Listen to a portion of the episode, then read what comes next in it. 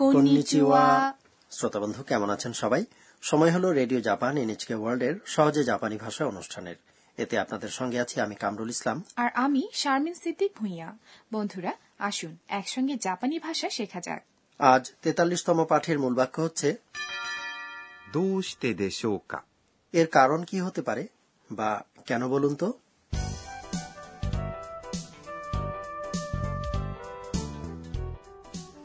আমাদের এই আসরের প্রধান চরিত্র হচ্ছে থাইল্যান্ড থেকে আসা শিক্ষার্থী আন্না আন্না তার বিশ্ববিদ্যালয় থেকে শিক্ষা সফরে বের হয়েছে আজ সে হিয়োগো জেলার হিমেজি ক্যাসেল দেখতে এসেছে হিমেজি ক্যাসেল হচ্ছে বিশ্ব ঐতিহ্য হিসেবে ইউনেস্কোর তালিকাভুক্ত একটি স্থান এই সম্পর্কে অধ্যাপক সুজুকির ব্যাখ্যা এখন শিক্ষার্থীরা শুনছে চলুন শুনি তেতাল্লিশতম পাঠের কথোপকথন এই পাঠের মূল বাক্য হচ্ছে どうしてでしょうか এর কারণ কি হতে পারে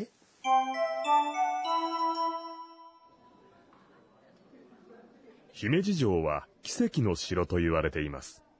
どうしてでしょうか戦争でも焼けなかったからです。さすが、ロドリゴ এবার এসব কথাবার্তা ব্যাখ্যা করা যাক অধ্যাপক সুজুকি বললেন 姫路城は奇跡の城と言われています。 বলা হয়ে থাকে হিমেজি ক্যাসেল হচ্ছে এক অলৌকিক দুর্গ 姫路城 মানে হিমেজি ক্যাসেল স্থানের নাম হিমেজি এবং এর ঠিক পরে যুক্ত হয়েছে জো মানে ক্যাসেল বা দুর্গ は এই পার্টিকেল বাক্যের মূল প্রসঙ্গের পরে বসে 奇跡 অর্থ অলৌকিক ব্যাপার の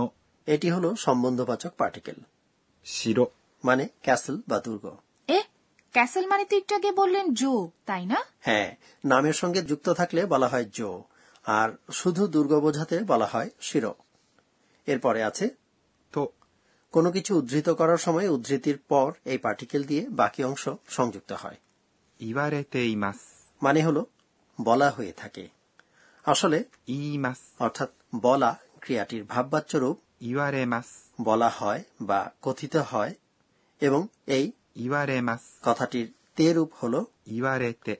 ক্রিয়ার তে রূপের সঙ্গে ইমাস ব্যবহার করে তো ঘটমান বর্তমানকাল বোঝানো হয় তাই না হ্যাঁ সচরাচর করা হয়ে থাকে এমন বোঝাতেও এই রূপটি ব্যবহৃত হয় এরপর অধ্যাপক সুজুকি শিক্ষার্থীদের জিজ্ঞেস করলেন どうしてでしょうか এর কারণ কি হতে পারে বা কেন এমন হতে পারে তাই এখানে অর্থ দাঁড়াচ্ছে এটিকে অলৌকিক দুর্গ বলার কারণ কি বলে আপনি মনে করেন এটি হচ্ছে আজকের মূল বাক্য どうして、 মানে হলো কেন কারণ জিজ্ঞেস করার শব্দ এটি আরো মার্জিত ভঙ্গিতে দোষতে কথাটিকে বলা যায় なぜ、 অর্থাৎ কেন でしょう、 অর্থ হল হবে হতে পারে হয়তো ইত্যাদি এটি দিয়ে অনুমান করার ভঙ্গি প্রকাশ পায় か、 এই পার্টিকেল বাক্যের প্রান্তভাগে জুড়ে দিলে বাক্যটি প্রশ্নে পরিণত হয় এবার আজকের মূল বাক্য অনুশীলন করা যাক どうしてでしょうか অধ্যাপক সুজুকির প্রশ্নের উত্তরে রড্রিগো বলল 戦争でも焼けなかったからです。 যুদ্ধেও এটি পুড়ে যায়নি বলে 戦争 মানে যুদ্ধ でも এই পার্টিকেলের অর্থ সত্ত্বেও বা ফলেও ইত্যাদি এখানে বোঝাচ্ছে যুদ্ধের ফলেও 焼けなかった。 মানে হলো পুড়ে যায়নি এটি অমার্জিত অতীত ক্রিয়ারূপ মার্জিত ভঙ্গিতে এটি হবে 焼けませんでした。 এবং ক্রিয়াটির মাস রূপ হল 焼けます。 অর্থাৎ পোড়া পুড়ে যাওয়া যুদ্ধের জাপানি শেখা হলো শান্তির জাপানি কি শান্তি মানে হলো 平和 এরপর から、 অর্থ হল কারণে বলে বিধায় কারণবোধক অংশের পরে এটি ব্যবহার করা হয় です。 যথারীতি বাক্য সমাপনী মার্জিত শব্দ হিমেজি ক্যাসেল কাঠের তৈরি কিন্তু চারশো বছর ধরে এটি অগ্নিকাণ্ড থেকে সুরক্ষিত থেকে নিজস্ব মূল কাঠামো বজায় রেখেছে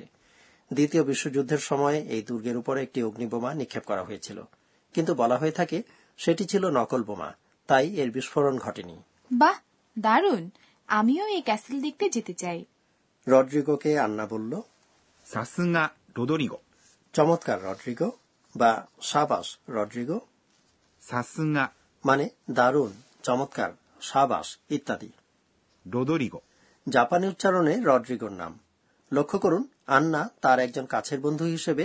রড্রিগো নামের পরে সম্মানসূচক সান কথাটি বাদ দিয়েছে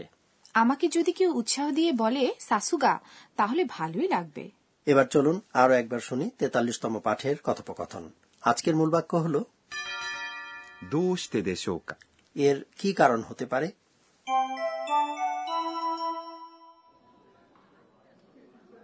姫路城は奇跡の城と言われています。どうしてでしょうか戦争でも焼けなかったからです。さすが、ロドリゴ এবারে টিচার আমাদের বুঝিয়ে দিন পর্ব সহজে জাপানি ভাষা অনুষ্ঠানের তত্ত্বাবধায়ক অধ্যাপক আখানে তকুনাগা আজকের শিক্ষণীয় বিষয়টি নিয়ে আলোচনা করবেন এই অংশে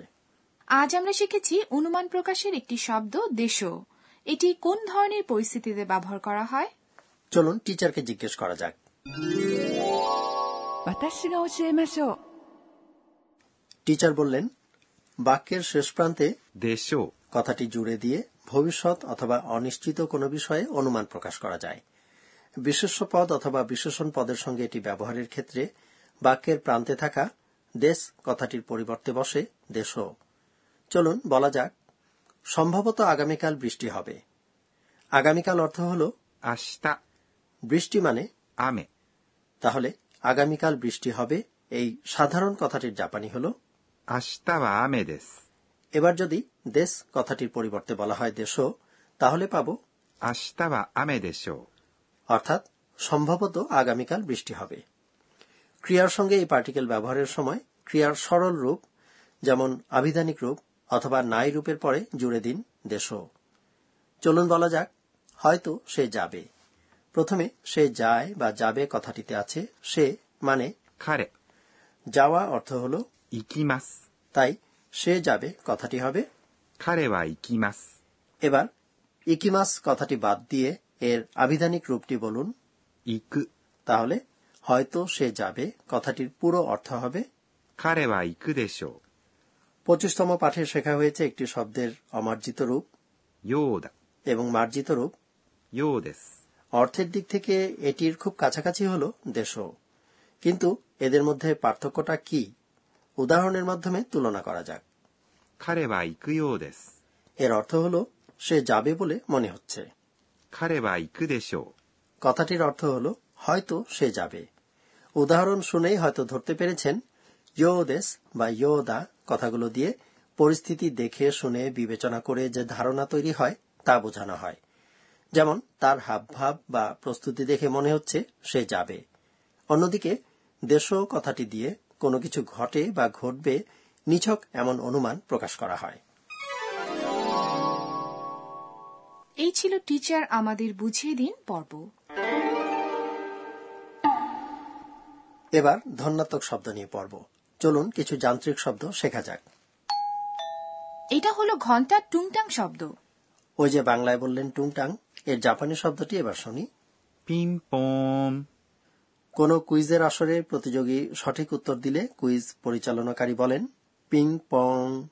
আর যদি উত্তরটি ভুল হয় সেক্ষেত্রে কোনো ধন্যাত্মক শব্দ আছে কি ブー শুনলেন ভুল উত্তরের জন্য ধন্যাত্মক শব্দ ブー বাজারের শব্দ থেকে এটি এসেছে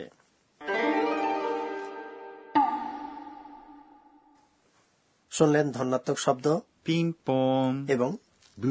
ー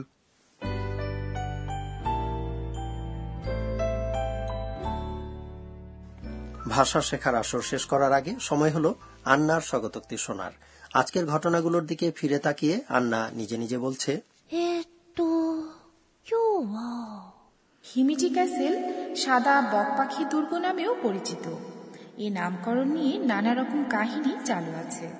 তবে সবচেয়ে প্রচলিত কারণটি হল সাদা রঙের এই দুর্গটি দেখতে ঠিক একটি সাদা বকপাখির মতো বন্ধুরা কেমন লাগলো আজকের পাঠ এই পাঠের মূল বাক্য ছিল どうしてでしょうか কি কারণ হতে পারে আগামী পর্বে আন্না এবং তার সহপাঠীরা জাপানি চা উৎসবে যোগদানের অভিজ্ঞতা লাভ করবে আপনারাও সঙ্গে থাকবেন তো বন্ধুরা তাহলে আবার দেখা হবে মাতা ওয়াই সীমাশো